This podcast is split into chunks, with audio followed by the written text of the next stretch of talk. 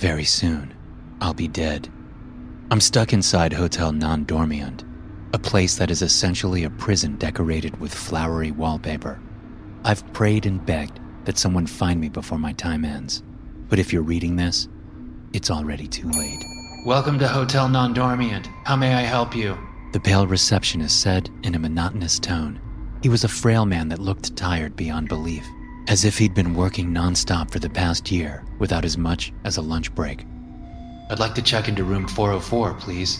I said as I put my booking reference down on the desk. While the lobby itself looked reasonable, the scarcity of people felt odd. I had my own reasons for staying at this particular hotel, but even then, I considered just turning around and leaving. Sorry, sir. I can't find room 404. He said, barely phased by the mismatch. I took a deep breath as the anxiety arose in my body. Obsessive compulsive disorder is a bitch, and for whatever reason, one of my obsessions was the number 404. Anytime I had stayed away from home, it had to be that number, or I wouldn't be able to rest, eat, or focus on business. It was one of the few things therapy hadn't been able to help me with. I can assure you, I booked room number 404. The reference even states exactly that. I said, trying to maintain a friendly tone of voice. He sighed. Yeah, I know. It's probably up there somewhere. How about you check it out? Maybe the key is stuck in the door. It certainly wasn't the ideal work scenario I'd imagined, but it was one I could deal with. Without further ado, I headed for the stairs, adamant not to get into an elevator, even if it meant me being out of breath. I counted each step as I climbed up the poorly maintained staircase, unwilling to let anything break my concentration. It wasn't a habit I could justify to anyone else, but it was something I had to do, a compulsion. One, two, three, four, five, six. 20 steps per floor. That's the number I settled on for each and every floor, except for the third one.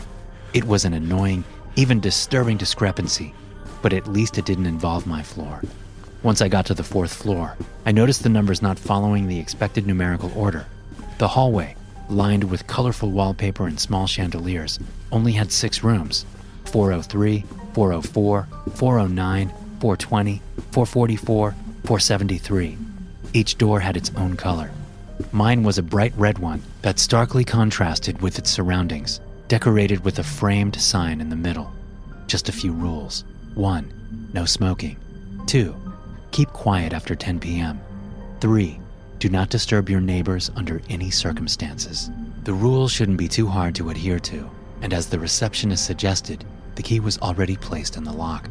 Muffled sounds could be heard from the neighboring room, number 409, based on the familiar grunts, moans, and heavy breathing. The person inside was either getting lucky or murdered. There really weren't many things in between. Whatever the case, I decided to ignore the sounds, hoping they'd just keep quiet at night. The room itself wasn't anything too impressive. Pretty much just a bed, a bathroom, and severely limited closet space. At the very least, it had a decent view of the city and looked clean. During the first night, I had trouble sleeping. The neighbors were quiet, but new places always wore on my mental stability. I double, triple, and quadruple checked that each door and window had been locked. I got up early the next day, tired, but ready for the business meeting that had brought me back to town in the first place. I showered, shaved, and put on the same shirt and tie that I used for every important meeting. Not because they brought luck, it was just another symptom of my disease manifesting. On the way down the stairs, I counted the steps just as I had before 15, 16, 17, 18, 19, 19 steps. I ran back up and restarted the process, but sure enough, one had inexplicably gone missing. After minutes of contemplation, doubt crept in my mind that I'd incorrectly counted the steps the day before. I forced myself to proceed, feeling like something within the hotel had gone horribly wrong. That thought would linger in the back of my mind until I saw my old friend and current business partner standing on the street corner. He was always exceptionally enthusiastic about us working together, despite my OCD. He never once doubted me, not since my condition literally saved his life, as I kept insisting that he drove wearing a seatbelt. Truthfully, it hadn't been for safety reasons, but because I needed symmetry in the car. Only a few days after, I managed to convince him to wear a seatbelt. He'd been in a serious car crash. They said he wouldn't have survived without it. Hey, Derek! He called from a distance. I lifted my hand to wave back at him, and noticed something off about my fingers. One of them, my little finger, had vanished. I retracted my arm, shaking it as if it could get rid of the horrific sight I'd seen moments ago. Sure enough, on my right hand, I only had four fingers. What's wrong? Jake said as he got close enough to notice my horrified expression. My. my hand. I said with a terrified voice as I showed him the stump that had replaced one of my fingers. Instead of the expected sympathy, he just chuckled. Very funny. Do you want to get a bite before the meeting? I know about a fantastic fast food truck just around the corner. He had brushed off my sudden mutilation as if it were nothing, which further sent me down a spiral of panic. I have a missing finger. How can you laugh at that? His face turned serious for a moment. Come on, Derek. You always had four fingers on that hand. You were just born that way. No, no, no, I wasn't. It. it was fine just moments ago. I stuttered. He looked at me as if I'd lost my mind. Are you pulling a prank on me or something? Without discussing it any further, I just turned around and walked away. I was on the verge of a mental breakdown, and I couldn't stay around.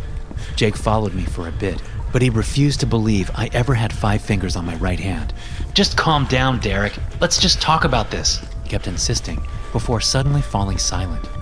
I turned around to argue my side once more, but he had vanished from sight, as if he'd been erased off the face of the planet. I called out for him a few times, but only got concerned looks from people passing by. Once I'd calmed down enough to think semi straight, I decided to call him. We're sorry. You have reached a number that is disconnected or that is no longer in service. A monotonous voice said in return. Confused and horrified by the events that had just unfolded, I headed back to the hotel, ready to pack my bags and travel home.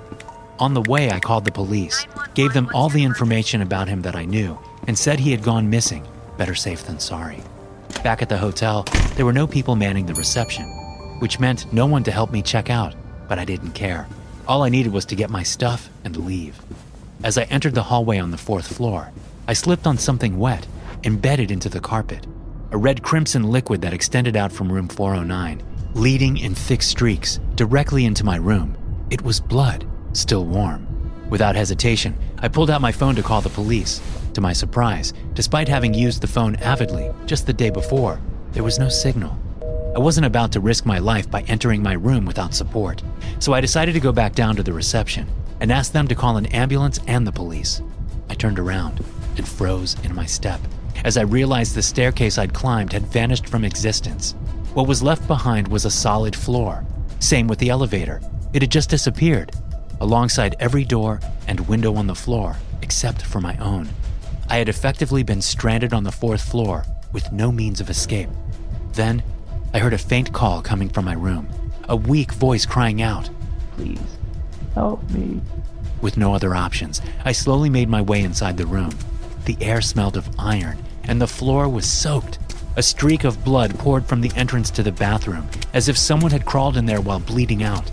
I grabbed the nearest object I could use as a weapon, should the attacker be in there alongside the victim.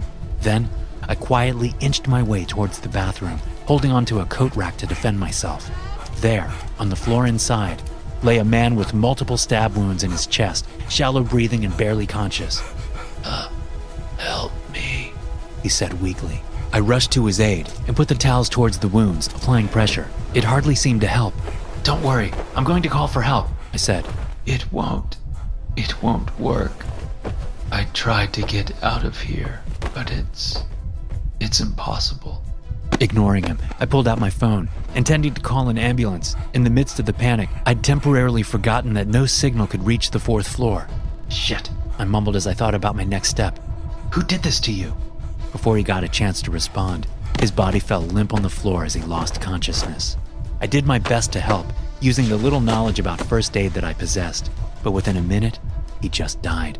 I rushed back out to the hallway, desperately looking for a way out a fire escape, a door, a window, anything that would lead to the outside world. I even contemplated jumping out of my own window, wondering if I could survive the fall. But that idea was quickly shut down as I realized even my own room was rid of any window. I collapsed to the floor in despair. A million thoughts ran through my head, none of them a viable chance at escaping this nightmare. Every time I blinked, something else vanished from my room the bed, the closet, even the carpet just disappeared. I could do nothing but watch, all the while thinking how long it would take for people to notice my absence from the world. Before giving up completely, I took whatever solid object I could find and started smashing the wall. It was an effort that inevitably ended in injuring my shoulder. The wall was simply too thick, and even if I could get through, there was no guarantee that anything better existed on the other side. By the time I'd tired myself out, all I had left was a few books and a newspaper. Everything else, including my own luggage, had vanished. Without food or water, it would only be a matter of days before I finally succumbed. These thoughts ran through my tired mind until I finally fell asleep, a rest that was more of an exhausted absence from consciousness than true sleep. I awoke in the dark, as the light had long since been erased alongside everything else. In my pocket, I still had a lighter, which barely aided in illuminating my surroundings. I tried to stand up, still not willing to give up, but I couldn't. My left leg had been deleted below the knee. As with my finger, there were no signs of surgery nor wounds. It was just a healthy stump, as if my limb had never existed. I knew then and there that thirst or hunger wouldn't be the things that finally ended me. I would be completely erased long before anything else had the chance to kill me. So, I started writing this letter a final goodbye to those I love, and an explanation as to what happened to me. As I started writing, I had no pencil, nor a phone or computer left to communicate with.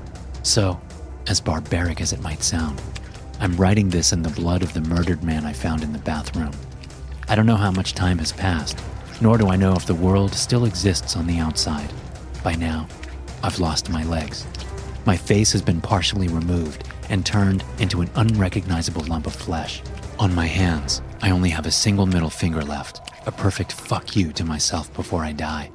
I really hope no one else suffers the same fate, and that my letters survive the deletion.